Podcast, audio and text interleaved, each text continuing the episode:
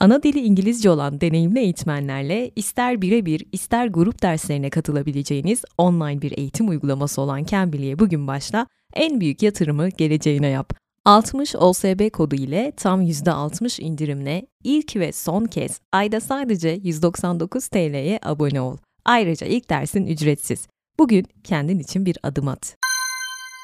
Merhabalar, ortamlarda satılacak bilgiye hoş geldiniz. Ben Merve. Bugünkü konumuz çok uzun, o yüzden mevzuya süper hızlı bir giriş yapmak durumundayım. Şöyle ki, geçen gün bir takipçi bana Johnny Kim diye bir adamın hikayesini atmış ve demiş ki, Merve sence böyle bir şey mümkün olabilir mi? Şöyle ki, Johnny Kim hem Harvard'da doktor, hem NASA'da astronot, hem de orduda komandoluk yapmış. Yani 3 defa kariyer değişikliğine gitmiş Güney Koreli 38 yaşında bir adam. Ve bu bana şunu sordurttu. Bir insan ömrü boyunca kaç alanda uzmanlaşabilir diye sordum kendi kendime. Sonra dedim ki aa bundan süper bir konu çıkar hadi çekelim. Şimdi önce sizinle bundan 28 sene öncesine gidelim. 1994 senesine o zamanın en önemli haberlerinden biri şuymuş. Bir adamın not defteri satışa çıkıyor ve sadece bu defterin 18 sayfası 30.8 milyon dolara bir alıcı buluyor. Alıcı da Bill Gates. İşte bugün o defterin sahibini konuşacağız. Leonardo da Vinci kimilerine göre bir deli, kimilerine göre ise bir dahi ama kuşkusuz ki tüm zamanların en büyük beyinlerinden birisi. Bu arada IQ'sunun 220 olduğu düşünüyor. Çok uç bir rakam. Ee, size şimdi ben desem ki Leonardo da Vinci'nin en önemli özelliği sizce nedir diye sorsam büyük ihtimalle şunu diyeceksiniz. Multidisipliner olması. Evet o bir multidisipliner. İşte polimat, hezarfen, her parmağında bir yüzük dediğimiz o kıskanılası insanlardan birisi. Hep diyorum ya en çok kıskandığım insan modeli diye. İşte o. Yani birden fazla alanda uzman uzmanlığı olan kişiler işte İbn Sina gibi, Newton gibi, Benjamin Franklin gibi bir önceki podcast'imin konusu Elon Musk gibi hatta Sakıp Sabancı'nın şu sözünün karşılığı bile diyebiliriz. Her şeyin bir şeyini, bir şeyin her şeyini bilen insanlar. Peki Da Vinci kim? Çok iyi bir ressam mı? Çok iyi bir mimar mı? Astronom mu? Mühendis mi? Müzisyen mi? Filozof mu? Bilim insanı mı? Jeolog mu? Yoksa bir kartograf mı? Yoksa bunların hepsi mi? Da Vinci bunların hepsi.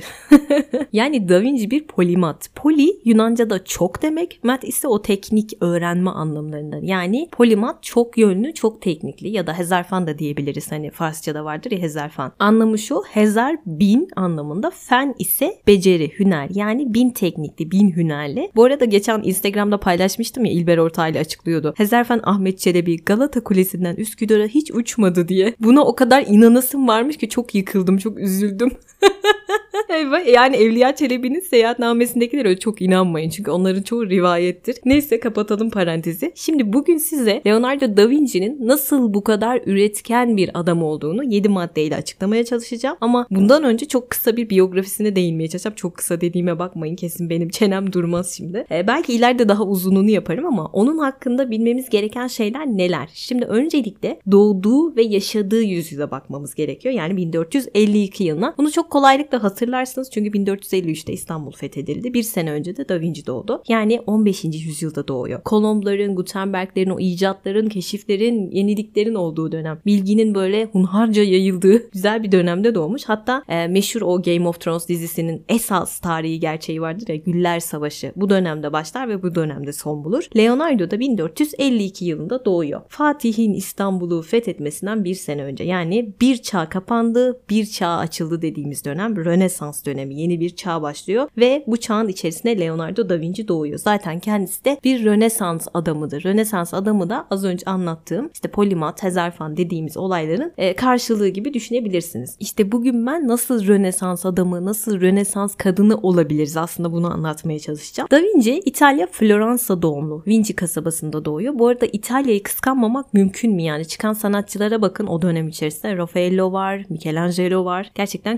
kıskanılası. Babası Piero varsıl sayılabilecek bir noter. Buraya hemen bir dipnot atmak istiyorum. Şimdi o zamanlar noterlik çok önemli bir meslek. Çünkü ticaret İtalya'da bayağı gelişmeye başlıyor ama bunlar öyle sandığınız gibi noterler değil. Yani günümüz noterleri gibi değil. Böyle yazdıkları belgeleri edebi sözlerle de süslüyorlarmış. Bu bana çok enteresan gelmişti. Şimdi gelelim Leonardo'nun annesine. 14 yaşında öksüz kalmış bir kız Katarina ve 16 yaşında bu Katarina Piero ile tanışıyor. Leonardo'nun babasıyla ve yasak bir aşk yaşıyorlar. O sırada Piero 24 yaşında ve e, Piero başka bir kızla nişanlı ve Katarina ile de gizli bir aşk yaşıyor. Bu aşktan sonra Katarina hamile kalıyor ve Leonardo gayrimeşru bir çocuk olarak dünyaya geliyor. Sonra babası nişanlısıyla gidip evleniyor. Annesi Katarina'ya da diyor ki sana ben işte bir fırın işçisini ayarladım onunla evlendireceğim. Komşu bir kasabaya yerleşirsin diyor kadına. Derken Leonardo doğuyor ve annesiyle çok kısa bir süre ilişkisi olmuş. Yani biraz emzirmiş annesi ve daha sonra başkasıyla evlendirilip dediğim gibi komşu bir kasabaya yerleştirilmiş. Leonardo'ya kim bakmış derseniz Piero'nun babası yani dedesi bakıyor Leonardo'ya eşiyle beraber. Babası da böyle ara sıra gidip onları yokluyormuş, ziyaret ediyormuş ama küçüklüğünde öyle çok sevilen bir çocuk muymuş? Hayır. Amcası Francesco dışında öyle pek de seveni yokmuş. Yani amcası ona bir nevi babalık etmiş diyebilirim. Zaten e, amcası öldükten sonra mirası da Leonardo'ya kalıyor. Şöyle ki beni çok üzen detaylardan birisi şuydu. Hani bir defteri var dedim ya. Oraya şöyle bir not düşmüş. Demiş ki cinsel ilişkiye böyle saldırgan ve gergin giren erkeğin çocukları hırçın ve güvenilmez olur ama her iki tarafta da böyle büyük bir aşk, büyük bir tutku varsa bu şekilde birlikte olurlarsa doğacak çocuk son derece zeki, muzip ve hayat dolu olur. Yani buradan ne demek istediğimi anlıyorsunuz. Şimdi ben bütün bunları neden anlattım? Çünkü o dönemde gayrimeşru doğan çocuklar üniversite eğitimi alamıyorlardı. Yasak yani. Kaldı ki Leonardo eğitim alabilseydi ne olacaktı demiş olabilirsiniz. Noter olacaktı büyük ihtimalle. Çünkü ailesinde yaklaşık 5 kuşaktır doğan tüm ilk erkek çocuklar noterdir. Aslında şunu demek istiyorum. Bazen böyle kötü gibi görünen bir olay daha sonrasında bizim talihimiz haline gelebiliyor değil mi? Ama Rönesans İtalya'sında bir de şöyle bir şey var. Tarihçi Jacob Burckhardt'ın aktardığı şekilde söyleyeceğim. Affedersiniz Rönesans İtalya'sında piçlerin altın çağı olarak nitelendirmişler. Çünkü Leonardo'nun doğduğu dönemde işte papaya bakın iki tane gayrimeşru çocuğu var. Sonraki papa işte 6. Alessandro. Onun da bir sürü metresi varmış. Gayrimeşru çocukları varmış. Hatta bu papanın gayrimeşru çocuklarından birisi kim biliyor musunuz? Machiavelli'nin Prens kitabını okuyanlar hatırlayacaktır. Oradaki esas özne kimdi? Cesare Borgia karakteri değil mi? Prens. İşte o papanın gayrimeşru çocuklarından ve aynı zamanda Leonardo'nun da hamisi olan kişidir. Devam edelim kapatalım parantezi. Yani Leonardo'yu aslında özgür kılan şey gayrimeşru olmasıdır. Neden? Çünkü böyle olmasaydı büyük ihtimalle noter olacaktı ve tarihin tozlu sayfalarına gömülüp gidecekti. Bu arada biyografisine azıcık değineceğim deyip nerelere gelmişim. Yani benim bir stop tuşum olmalı.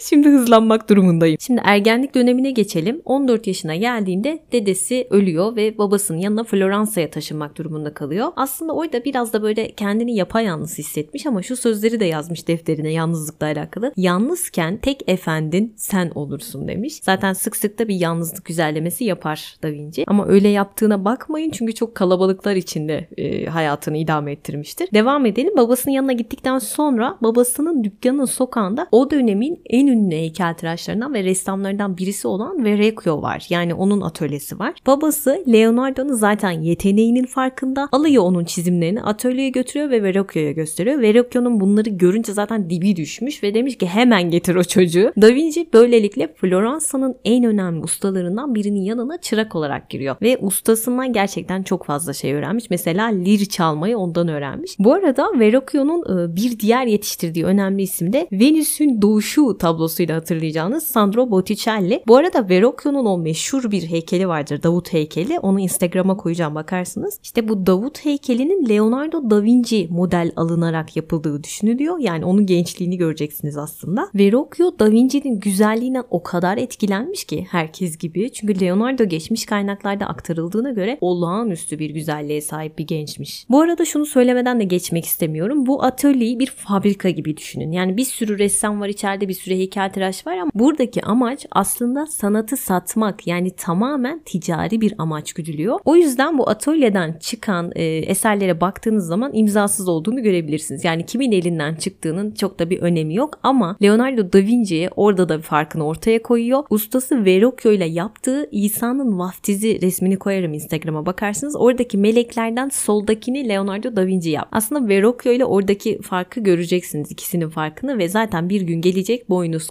kulağa geçecek. E, tıpkı Picasso'nun ressam babasını geçmesi gibi. Hani onun da babası resmi bırakmıştı ya Picasso'yu gördükten sonra. Hatta bir rivayete göre Verrocchio eline bir daha asla fırça almamıştır Leonardo'nun resimlerini gördükten sonra. Heykelden yoluna devam etmiştir. Verrocchio'nun atölyesinden 4 sene sonra ayrılıyor ve 17 yılda Milano Dükü için çalışıyor Da Vinci. Bu arada Leonardo saraya müzisyen olarak gidiyor. Bu benim çok sevdiğim bir detay. Yani ne kadar çok yönlü olduğunu zaten anlattım ama müzisyen olarak girmesi getirmesi bence sizi de şaşırttı. Fakat burada benim en sevdiğim detay şu. Leonardo da Vinci tarihin ilk CV'sini yazmıştır. Yani inanabiliyor musunuz ya kendini işe aldırmak için o maddelik bir CV yolluyor. Ve bu CV'de hiç böyle resim yeteneği falan yok. Tamamen böyle askeri mühendislik alanında işte uzman olduğunu falan yazmış. Tarihin ilk iş başvurusunu Da Vinci yapmış. Devam edelim. Şimdi Milano Dükü için 17 sene çalışıyor. Ve daha sonra işte Fransızlar biliyorsunuz şehri işgal ediyor. Oradan ayrılıyor.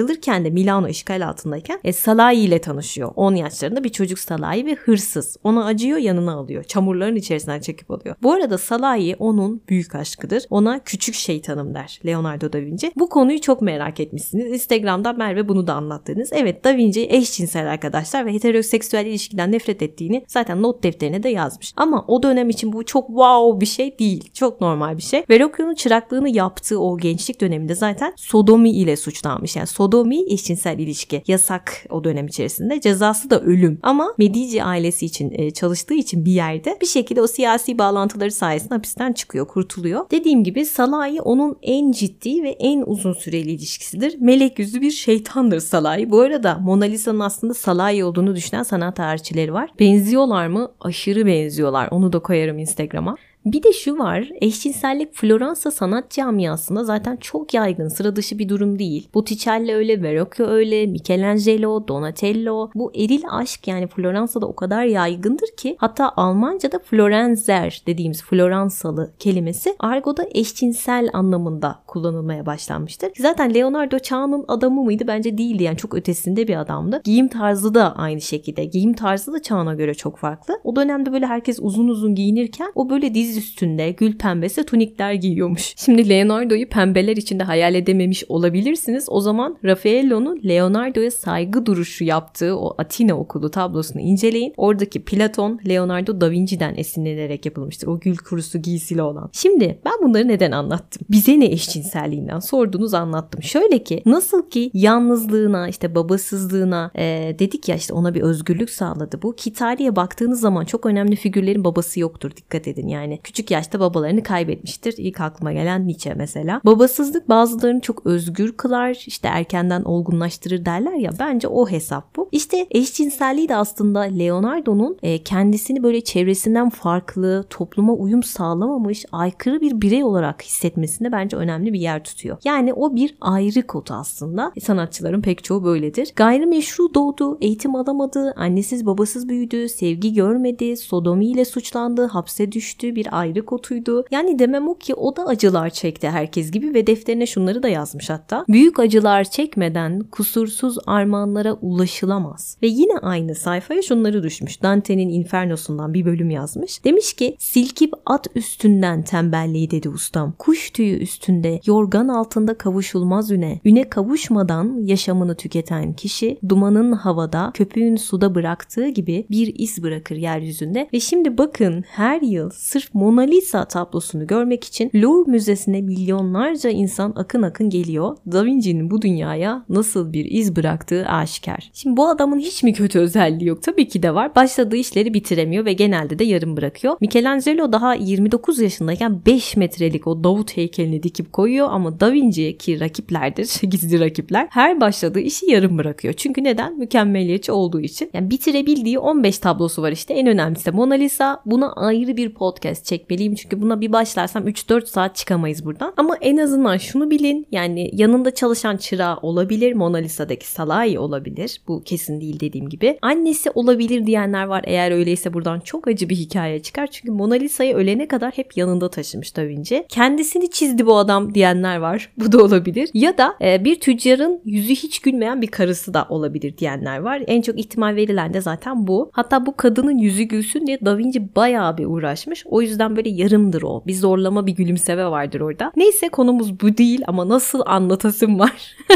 Şimdi en önemli eserleri Mona Lisa ve Son Akşam Yemeği bunu bilelim. Bu arada hani dedim ya bazen başımıza kötü bir olay gelir. Biz bilmesek de ileride o bizim talimiz haline gelebilir diye. Mona Lisa da eğer 1911 yılında bir müze çalışanı tarafından ki bu adam İtalyan milliyetçisidir ve tabloyu hani Fransa'da görünce adam herhalde yediremedi gururuna ve demiş ki yani yani bunun burada ne işi var bu İtalyan bizim bu deyip Mona Lisa'yı çalıp götürüyor adam.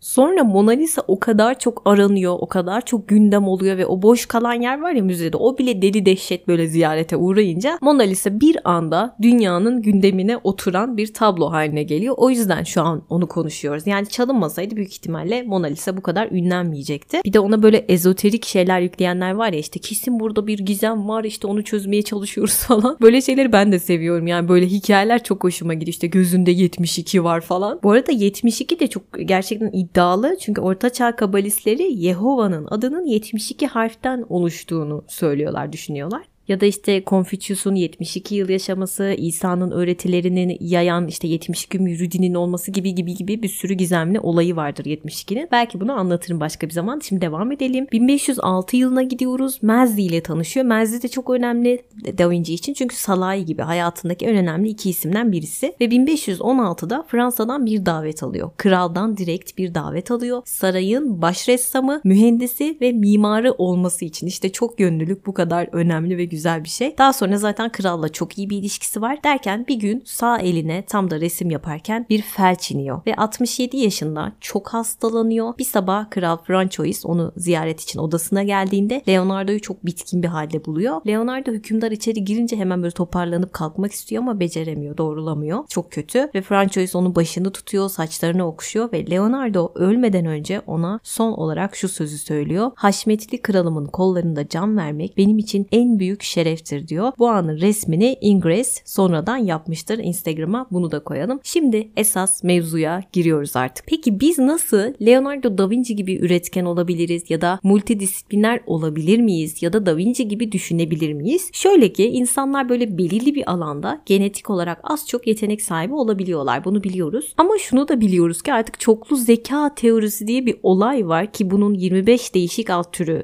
tasnif edildi sonradan. Ama bilinen 7 tanesi tanesini böyle dahilerle açıklamaya çalışayım. Mesela mantık, matematik zekası deyince aklınızda kim geliyor? Stephen Hawking ya da işte Isaac Newton. Sözel zeka deyince Shakespeare, mekanik zeka deyince Michelangelo olabilir. Müzik zekası Mozart, e, beden işte kinestetik zeka deyince Muhammed Ali olabilir. Sosyal zeka Gandhi olabilir, Nelson Mandela olabilir ya da iç dünyası kendini bilme deyince Viktor Frankl olabilir. Bunların hepsi bir yerde combo olmuş mu derseniz işte Da Vinci arkadaşlar.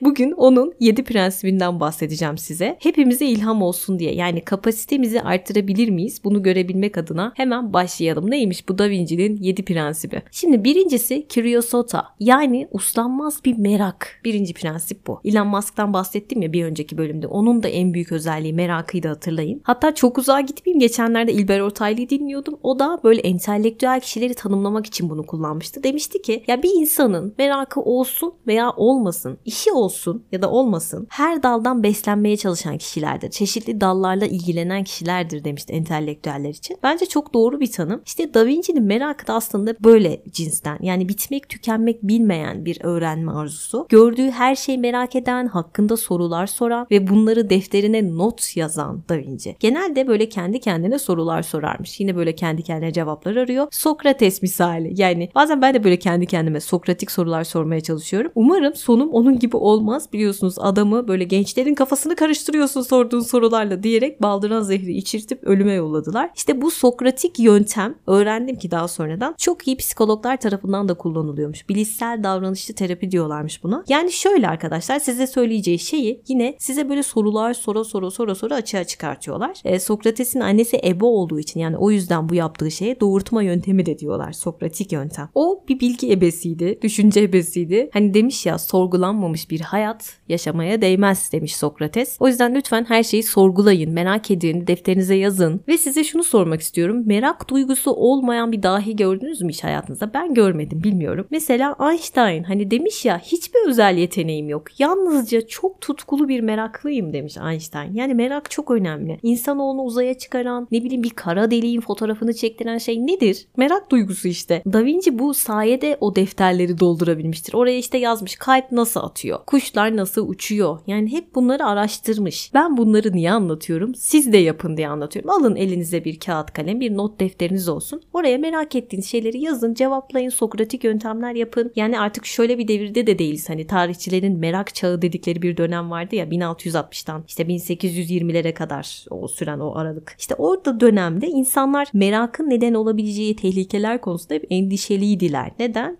Çünkü çoğu kültürde daha fazlasını öğrenmeye çalışmak konusunda hep uyarıldı insanlar. İşte Pandora'nın kutusu, Baba Yaga hikayesi ya da işte merak kediyi öldürür. Bu sözleri hatırlayın. Tabi bunu hiç dinlemeyen insanlar da vardı. Mesela e, 18. yüzyıla bakın Deniz Diderot var orada. Deniz Diderot çıkıyor ve ansiklopediyi yazıyor. Neden? Çünkü merak duygusu çok gelişmiş. Ne yapıyor? Yeryüzündeki o bölük pürpörçük bilgileri topluyor, bir araya getiriyor. Yani bugünkü Wikipedia'nın atası aslında Deniz Diderot'un ansiklopedisi. Ve yazdıkları neye sebep oluyor? Fransız devrimini hazırlıyor. İşte merak bu kadar önemli. Peki şimdi bakın nasıl bir merak çağındayız diye sorun kendi kendinize. Şimdi gördüğünüz gibi artık bir stalk çağındayız. Yani başkalarının hayatını merak ediyoruz. Magazinde neler olup bittiğini bunu merak ediyoruz. Böyle bir çağdayız. Hani ben ara ara Mary Curie'nin bir sözünü paylaşıyorum ya. İnsanlar konusunda daha az, fikirler konusunda daha meraklı olun diye çok seviyorum bu sözünü. Çünkü büyük beyinler fikirleri tartışır. Orta halliler olayları, küçük beyinler insanları tartışır. Bunu hiç unutmayalım. Şimdi başladığımız noktaya geri dönüyorum. Hani demiştik ya birinci prensip Curiosity. E, biraz bu meraklarını yazdığı defterinden bahsetmek istiyorum. Dediğim gibi dünyanın en pahalı defteri bu. Zaten günümüzde sadece 7000 sayfası gelmiş. Bu defterde onun e, yaşamındaki her şey yazıyor. Aklına gelen her şeyi sormuş, yazmış, çizmiş, hayatla ilgili düşünceleri, alışveriş notları bile yazıyor. Ya hatta bir yere şöyle bir not almış. Cumartesileri çıplak erkekleri görebileceğim bir hamama git. Bunu uzun bir süre aşamadım. Büyük ihtimalle anatomi bilgisini tazelemek için yazmıştır ama ya günümüze gelmesi, ifşa olması biraz hoş olmamış. Yani günlükleri sızmış adamın. Tamam bilimsel içerikler sızsın da bu kadarı da bilmiyorum. Bana bir düşündürttü. Neyi düşündüm? Hani ben de farkındalık defteri diye bir şey tutuyorum ya. Curiosata işte buradan geliyor o defter. Her şey yazıyorum oraya ve bunu gördükten sonra dedim ki bir dakika her şeyi yazmamam gerekiyor. O yüzden yazarken bence dikkat edin. Bu arada en kısa zamanda sizler için de bu defteri çıkaracağım. Bir farkındalık defteri ve bu deftere bir şeyler yazmanız için sizi teşvik etmeye çalışacağım. Yani size zorla kendinizi geliştireceğiniz bir defter çıkartmaya çalışıyorum. Umarım hemen baskıya girer ve çıkar. Şimdi Da Vinci bu defter sayesinde dediğim gibi fikirlerin aklından uçmasını engelliyordu ama bu defterde aslında 3 şey ön plana çıkıyor. Birincisi bir problem çözme ya da işte bir şeyi meydana getirme hakkında etraflıca düşünmeyi sağlayan sorular sorular sormuş. Ve bu sorular öyle bir iki tane değil. Bazen konu konuyu aça aça gidiyor ve alt başlıklar halinde işte veya konunun çevresinde birçok kez dolanıyor. Sorulara dönüyor dönüyor cevaplıyor. Yani aslında Sokratik yöntem. İkincisi de doğayı, insanı ve insanın oluşturduğu her şeyi anlamaya katkıda bulunan gözlemlerine dair notlar ve çizimler. Bir üçüncüsü de gün içerisinde zihninde beliren hemen böyle uçup gidecek fikirlerini hızlıca defterine yazmış. Taslak gibi yazmış daha sonra yazıya dönüşecek. O zaman birinci prensibimizi anladıysak Şimdi ikinciye geçiyorum. İkincisi Arte Scienza. Sanırım en sevdiklerimden birisi de bu. Önce şu soruyu sorayım. Leonardo sizce sanat yapan bir bilim insanı mıydı? Yoksa bilim yapan bir sanatçı mıydı? Tabii ki de her ikisi de dediğinizi duyar gibiyim. Şimdi düşünürken beynimizin tamamını kullanabiliyor muyuz sizce? Önemli olan bu Arte Scienza'da. Yani sanatın içindeki bilimi, bilimin içindeki sanatı keşfetmeyi öğütlüyor bize. Çok yönlü bakabilmek her şeye. Mesela Leonardo da Vinci ne yapıyordu? Resim sanatını icra ederken aynı zamanda anatomiyle de en ince ayrıntısına kadar ilgileniyordu. Ve ortaya çıkan tabloların eşsizliğinin sebeplerinden birisi de buydu. Bilimle sanatı meç etmesi yani. Hani günümüzde böyle zihin haritaları diye bir şey yapıyoruz ya. İşte Da Vinci onu 500 yıl önce yapıyordu zaten. Yani olaylara beynin sağ ve sol tarafıyla birlikte yaklaşıyordu. Neden peki yani buradaki amaç ne? Amaç şu aslında aynı zamanda farklı alandaki becerileri birbirlerini destekleyecek şekilde gelişime ulaştırmak. Mesela kitap okumak beynin hem sağ hem sol lobunu geliştiriyor. Bu sağ lob sol lob olaylarını biliyorsunuz. Mesela beynimizin yaratıcı kısmı sağ lobu. Bu kısımda görsel ve işitsel konularla ilgileniyoruz. Yani işte sezgilerin kullanıldığı alan ve bu kısım görme ve duyma ile öğreniyor daha çok. Yani hayaller kuran kısım. İnsanı insan yapan değerlerin işte burada olduğunu söyleyebiliriz. Duygusallık, sempati, empati, hisler, şefkat. Bir de sol beyinden bahsedelim. Sol beyinde de matematiksel işlemlerde başarı, işte sebep sonuç ilişkisini iyi kuran, analitik düşünme özelliğine sahip böyle kelimeler, sayılar, sembollerle ilgili ya da işte akademik ve bilimsel konularda daha başarılıdır bu sol beyni aktif olanlar. Mesela benim beynimin sol lobu bence yok. Yani komple doğuştan yok. Hep söylüyorum yani analitik zekam yok. Sıfır. İşte bazılarımızda sağ lobu bence benim gibi olabilir. Üzülmeyin arkadaşlar her şeyin bir çaresi var. Şimdi Leonardo'nun bu arteşiyenzasını nasıl uygulayacağız? Ne yapabiliriz? Şimdi benim gibi beyninizin sol kısmı gelişmediyse matematik problemleri çözmemiz gerekiyormuş. Bulmacalar, yazı yazma, kitap okuma, e, satranç gibi böyle kuralları olan oyunlar oynamamız gerekiyormuş ama en çok geliştirecek şeylerden birisi tabii ki de yeni bir dil öğrenmekmiş arkadaşlar. Hatırlarsanız Leonardo da Vinci 40 küsür yaşında Latince öğrenmeye çalışıyordu. E biz Merve nasıl yapacağız bu sol lobumuzu nasıl geliştireceğiz diyenler için tabii ki de sizlere bir eğitim fırsatıyla geldim. Cambly Kids ile 4-15 yaş aralığındaki çocuklar tamamı ana dili İngilizce olan en kaliteli eğitmenlerle birlikte İngilizceyi kalıcı olarak öğreniyorlar. Şu anda Cambly Kids'te yılın en büyük indirimi var. 60 OSB Kids kodu ile %60 indirimden faydalanın. Çocuğunuza özgüvenli İngilizce konuşma becerisi hediye edin.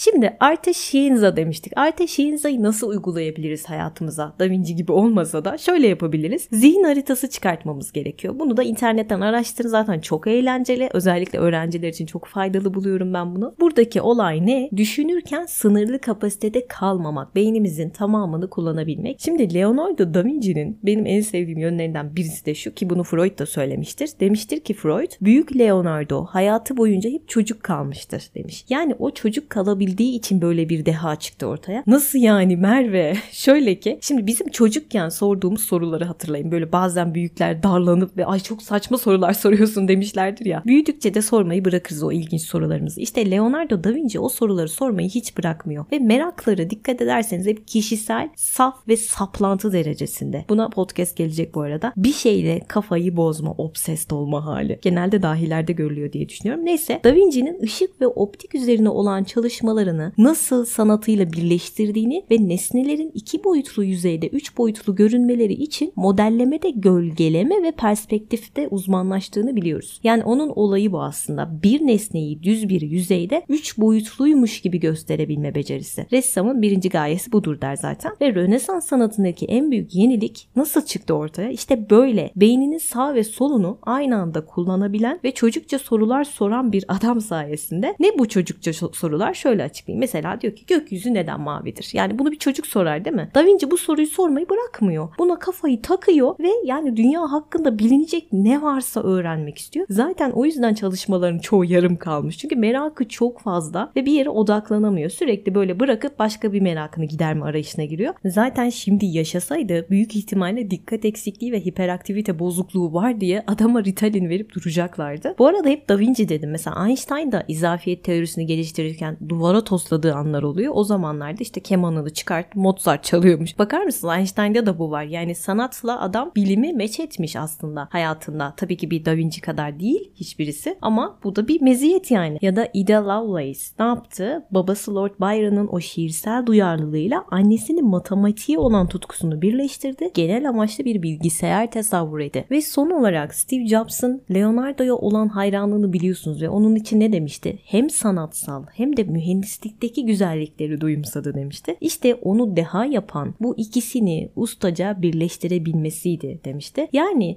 kısaca bilimdeki sanatı ve sanattaki bilimi anlamak için beynimizin bütününü kullanmaya çalışmalıyız. Gelelim üçüncü prensibe. Üçüncü prensip de dimostrazione yani bilgiyi deneyimle ispatlamak. Şimdi yaşadığı çağ için yaptığı şeyler çok çılgın. Çünkü o dönem batılı inançların böyle ayyuka çıktığı bir dönem. E ne deney yapıyor bu adam? Neyi ispatlıyor Merve diyenler için şöyle ki cesetleri mezarlarından çıkarıp onları atölyelerine gizlice götürüyor. Kesiyor, biçiyor, anatomilerini inceliyor tek tek o kadavralarla bayağı uğraşıyor. Hatta kendi söylemiyle ifade edecek olursam sadece damarların nasıl çalıştığını ve işlevini anlayabilmek için 10 tane cesedi açmak zorunda kaldım demiş. Yani bir yakalansa yandı çünkü kilise ve devlet tarafından katiyen yasaklanmış bir şey bu. Zaten geceleri çalışıyor gizli gizli bu yüzden. Yani bütün o kadavraları incelemesi sayesinde aslında modern tıpın önünü de açtı bir yerde Leonardo da Vinci. Koroner damar tıkanıklığını buldu mesela gördü bunları incelerken. Hatta bu bilimsel araştırmaları ne yaptı? Sanatını etkiledi değil mi? İşte o kadavraların yüz derilerini yüzüp o dudaklarını hareket ettiren kasları çizdi ve ardından dünyanın en unutulmaz tebessümünü resmetti. Mona Lisa böyle çıktı işte. Ya da insanların o kafa taslarını aldığı, kemiklerini, dişlerini inceledi, kesit görünüşlerini çizdi. Sonra ne yaptı? Aziz Jerome resmini yaptı. O bir deri bir kemik kalmış var ya Aziz Jerome.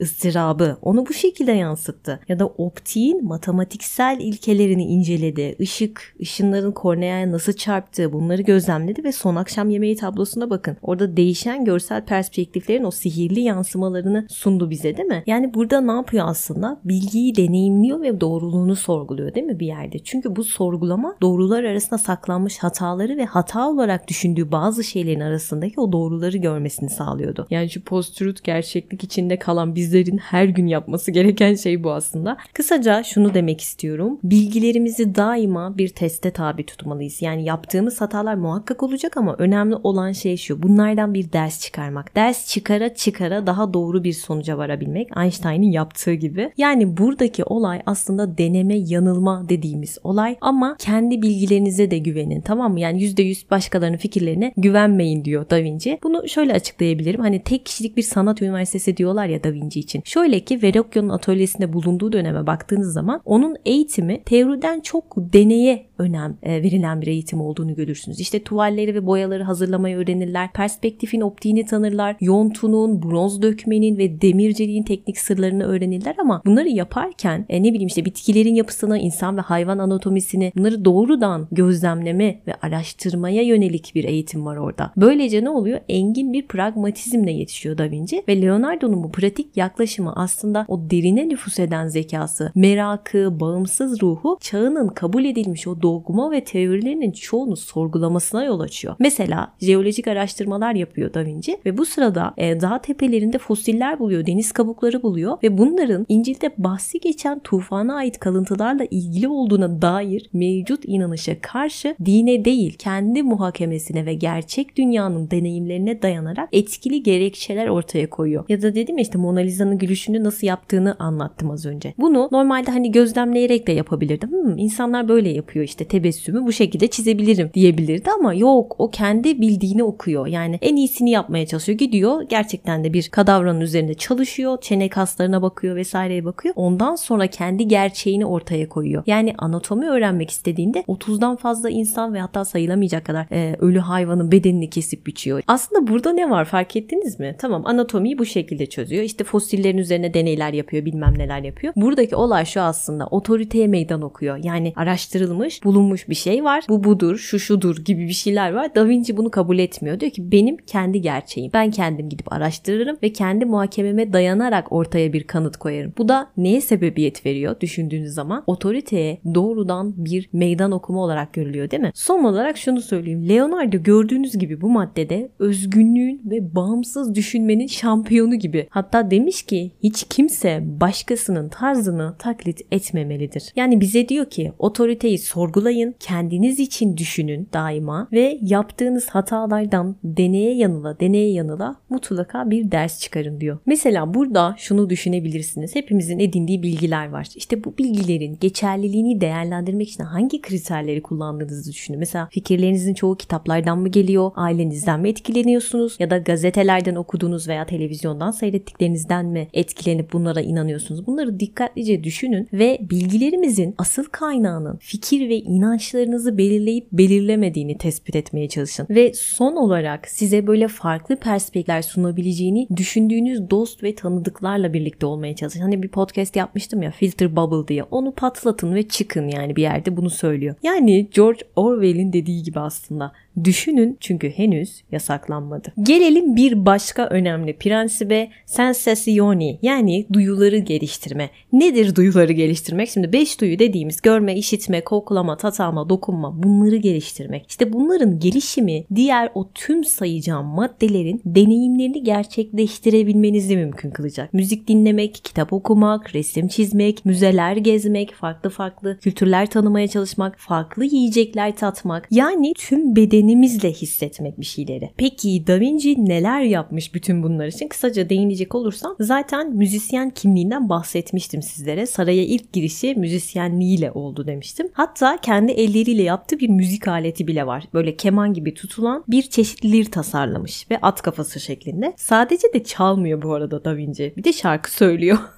Prensler de o şarkı söylerken, lir çalarken böyle keyiften dört köşe oluyorlarmış. Sesi de güzelmiş. Ama bütün bunları anlık bir şekilde doğaçlama yapıyormuş. Şarkıları öyle ezberleyeyim, söyleyeyim falan değil. Doğaçlama yapıyormuş. Yuh artık dediğinizi duyuyorum buradan. Ve bunların dışında daha bir sürü farklı böyle müzik aleti icat etmiş. Davul, trompet, keman, ork bunların varyasyonlarını icat ediyor ve bu çalgıları nasıl icat etti diyenler olabilir. Şöyle insan gırtlağının çalışma biçimini etüt ede ede buluyor. Yani bir önceki prensipte deneme yanılma dedik ya bu, bunun gibi. Böylelikle de işte flütle kaydırma tekniğini keşfediyor insan gırtlağından. Dikkat ettiyseniz hep böyle bir analoji kuruyor. Yani insan gırtlağının çalışma biçimiyle flütün o kaydırma tekniği ne alaka? İşte analoji kura kura buralara gelmiş. Ya da mesela dallanan bir ağaçla insanın damar sistemi arasında bir analoji kuruyor. Ne yapıyor aslında? Disiplinler arası bağ kuruyor. Neden? Çünkü duyuları bu şekilde geliştiriyor. Altıncı hisse dahil buna. Bir de hep diyoruz ya işte bakmakla görmek farklı şeyler şeylerdir. Bununla ilgili de defterine şöyle bir not düşmüş. Demiş ki her ayrıntıya dikkatle ve ayrı ayrı bakın. Mesela bunu bir kitap sayfasına bakmakla karşılaştırmış. Bir kitap sayfası bir bütün olarak bakıldığında anlamsızdır değil mi? Bu yüzden kelimelere teker teker bakmanız gerekir. İşte derin gözlemde böyle bir şey yani adım adım yapılmalıdır. Ya adam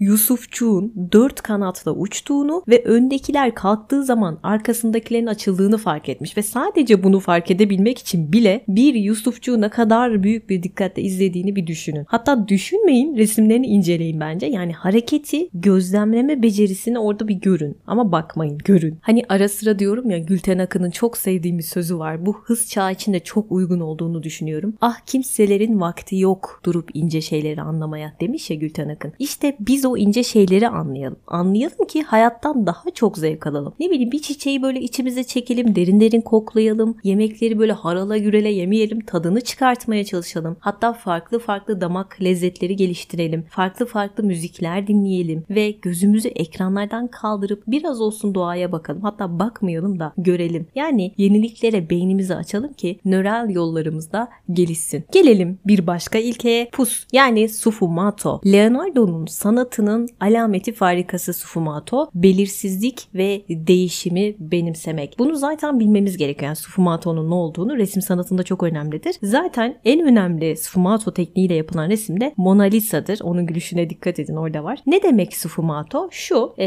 resim sanatında böyle karanlıktan aydınlığa geçerken böyle lönk diye geçmez de böyle yumuşak bir şekilde geçiş yapar ya tonlar birbirinin içerisine erir, yumuşacık olur. İşte bu sfumatodur ve Rönesans dönemi resminin en önemli özelliklerinden biri de budur. Türkçe çevirisi duman böyle pus gibi bir şey yani. Bu prensip yani sfumato şu oluyor. Belirsizliği kabul etmek. Yani bilime ve sanata adanmış bir ruhun belirsizliği de kabul edebilmesi gerektiğini söylüyor. Çünkü şüpheleri olmayan bir insan çok az şey başarabilir. Yani insanoğlunun karşısına daima belirsizlikler çıkacaktır. Hani bu Platon'un savunmasında e, Sokrates gerçek bilgeliğin bilinmeyeni anlamaktan geldiğini işaret etmişti ya bir yerde. Sokrates bilgi olduklarını sananların aslında gerçekten bilgi olmadıklarını iddia etmişti. Yani sadece bilmediğiniz birçok şey olduğunu kabul ederek zihninizi açabilirsiniz. Aslında burada bir denge var. İşte Sufumato. Mona Lisa'ya mesela dikkat edin. Hem erildir hem dişildir Mona Lisa ve gizemli bir gülüşü var ya ya o aslında o enerjiyi dengeliyor. O gölge aslında yani eril ve dişil enerjinin dengesi gibi bir dengeye oturtmaya çalışıyor Sfumato sizi. Leonardo'nun hani doğu felsefesine olan ilgisini biliyorsunuz. Hatta Mona Lisa'nın o zıtlıklardan denge bulma anlayışını içeren Yin Yang felsefesinden etkilenerek yapıldığını savunan sanat tarihçileri de vardır. Mesela Mona Lisa'nın gülüşüne bakın. Orada iyinin ve kötünün, şefkatle gaddarlığın, baştan çıkarıcılıkla masumiyetin, fanilikle ebediyetin kesiştiğini göreceksiniz. İşte İşte Sufumato prensibi var olmanın özüne değiniyor. Gündüzün geceyi takip etmesi gibi. Yani mutluluk kapasitemiz kederin içinden doğuyor değil mi? Hatta Da Vinci'nin dediği gibi en büyük mutluluk mutsuzluğun sonucu olarak meydana gelir. İşte bunu biraz şöyle düşünebilirsiniz. Jung'un gölge diye adlandırdığı melek ve şeytanımız değil mi? İyi ve kötü yönlerimiz. Bunların farkına vararak o aradaki dengeyi tutturabilmek. Peki bunu nasıl yapacağız Merve derseniz ön sezilerimize kulak vermeyi öğreneceğiz. Bunu yapmak için de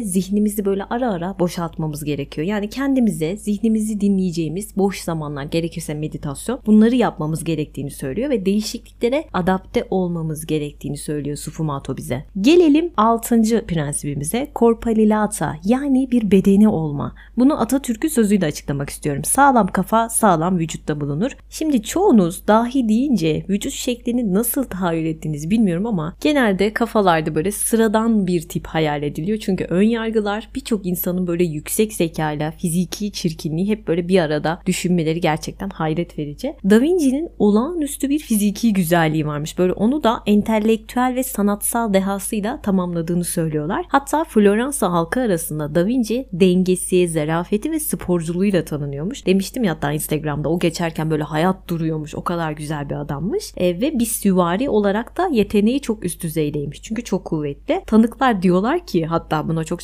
şaşırmıştım. Leonardo da Vinci dört nala koşan atları dizginlerinden tutup durdurabiliyormuş. Nasıl bir güç bu ya? ve hatta at nalları ile kapı tokmaklarını elleriyle büktüğünü anlatanlar var. Peki neden böyle hunharca egzersiz spor yapıyor derseniz hızlı yaşlanmayı önleyebilmek için bunun gerekli olduğunu düşünüyor ve bu adam bunu 500 yıl önce söylemiş. İnanabiliyor musunuz? Korpalite aslında sadece bunlardan ibaret değil tabi. Zerafetin iki elini de böyle aynı yetenekle kullanabilmekten geçtiğini de söylüyor ve vücut olarak formda olmanın ve duruşun geliştirilmesinin aslında üretken bir zihnin formda bir beden tarafından desteklenmesini ifade ediyor korpalite bir yerde. Yani fiziksel olarak bedeninizi geliştirin, sağlıklı beslenin demek istiyor. Peki ne yapmamızı öğütler Leonardo? Şöyle ki bir kere sağlıklı beslenme konusunda şunu söyleyeyim. Kendisi vejeteryan. Hayvanları çok sevdiğini biliyorsunuzdur. Özellikle atları ve kuşları. Hatta kuş satılan yerlerden geçerken adamlara parasını ödüyormuş. Kuşları kafesinden çıkarıp salıyormuş gökyüzüne. Yani o kadar çok kuşları seviyor. Hayvan sevgisinden ödün vermediği için de vejeteryan olmuş. Hatta bir arkadaşı demiş ki Da Vinci için yani bir pireyi bile öldürmezdi demiş. Hayvan postu kıyafetler giymezmiş, keten giyermiş ve o meşhur defterlerinden birine yemek için hayvan öldürmeye dair çok sert pasajlar yazmış. Demiş ki eğer kendinizi tanımladığınız gibi hayvanların kralıysanız diğer hayvanlara neden sadece damak zevklerinizi okşasın diye yavrularını size vermesi için yardım ediyorsunuz demiş kral. Umarım beni şişten ciğer çekip yerken dinlemiyorsunuzdur şu anda. işte bu prensibe göre üretkenliğimiz için mutlaka sağlığımıza ve bedenimize dikkat etmemiz gerekiyor. Peki bu adam neden bize sürekli hareket edin, spor yapın falan diyor? Çünkü düzenli egzersiz yapanlar biliyorsunuz ki beynine daha fazla oksijen gittiği için dikkatleri daha yüksek konsantrasyonları, duygusal dengeleri, zihinsel görüşleri, düşünce zenginlikleri, dayanıklılıkları bunlar daha yüksek. Bir de hani 5 duyumuzu geliştirmekten bahsetmiştim ya. O 5 duyuya ek olarak bir de vücut bilincinin oluşması için 6. duyuyu da eklemeliyiz. Nedir bu? Kinestezi değil mi? Bununla beraber ağırlığımızı, durumumuzu, hareketimizi bunları da hissedebileceğiz. Bir de şu var ki Hani demiştik ya iki elinizi birden kullanmaya çalışın. Da Vinci'nin zaten en önemli özelliklerinden birisidir bu. Solaktır aslında ama sağ elini de kullanabilir ve yazılarını normalde gördüğünüzün aksi yönünde yani harfler ters yöne bakacak şekilde sayfanın sağından soluna doğru yazar ve onun yazılarını o yüzden ayna tutarak okumak daha kolaydır. Buna şey diyenler falan var işte Da Vinci'nin şifresi işte bu yazıları falan. Hayır adam eline mürekkep bulaşmasın diye ve solak olduğu için bu şekilde yazıyormuş. Bilemem burada bir şifre var mı yok mu?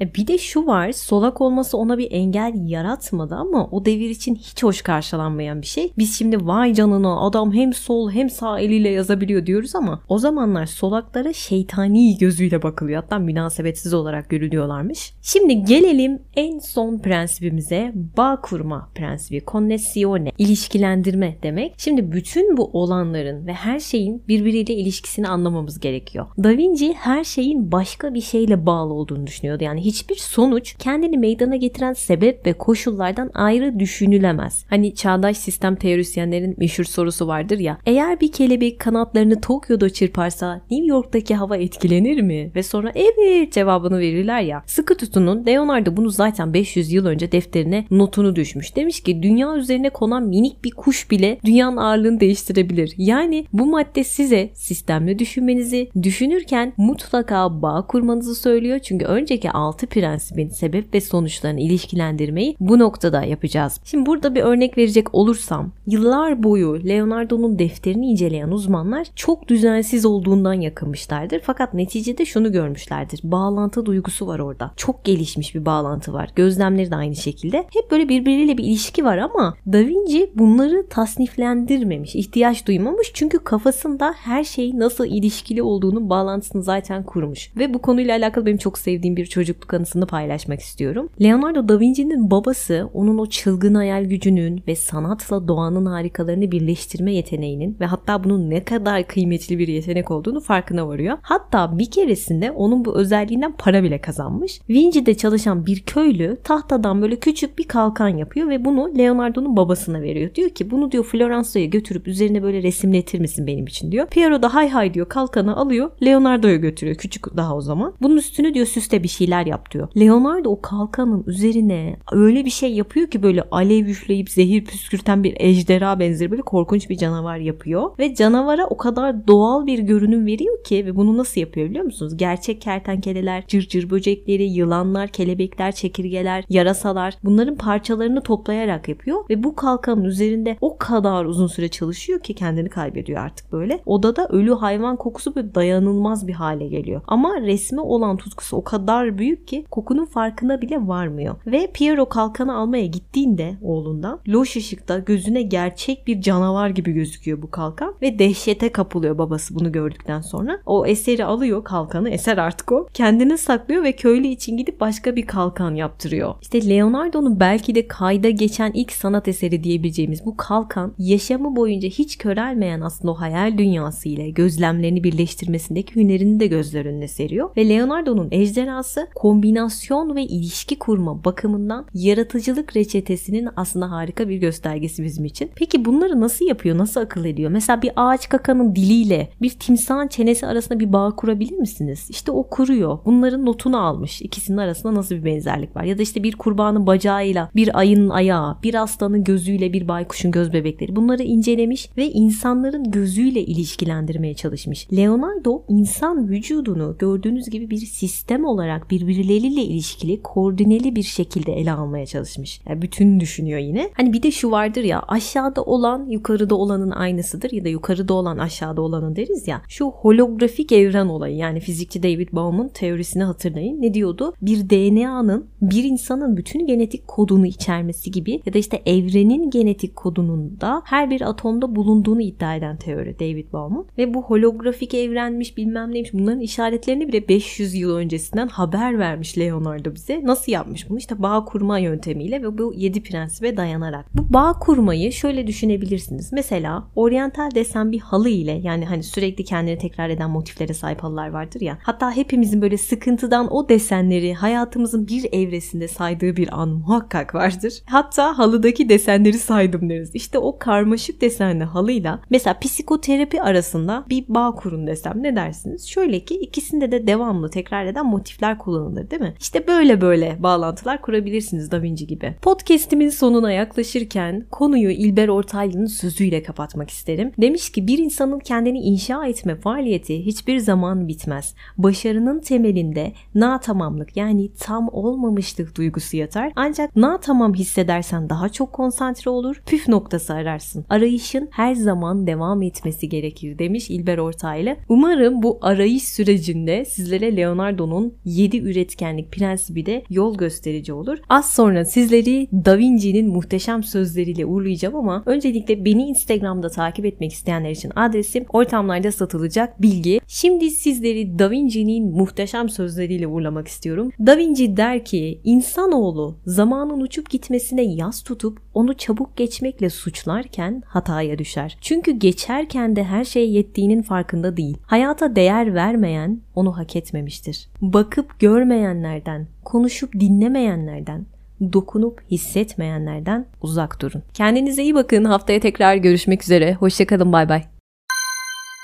Cambly'de ilk defa tüm ürünlerde geçerli %60 indirimi kaçırmayın. Cambly'nin %60 indiriminden yararlanmak için 60 OSB kodunu, Cambly Kids'in %60 indiriminden yararlanmak için ise 60 OSB Kids kodunu kullanarak hemen abone olabilirsiniz. Sınırlı sayıda kişi için geçerli. Bu büyük indirimi kaçırmayın.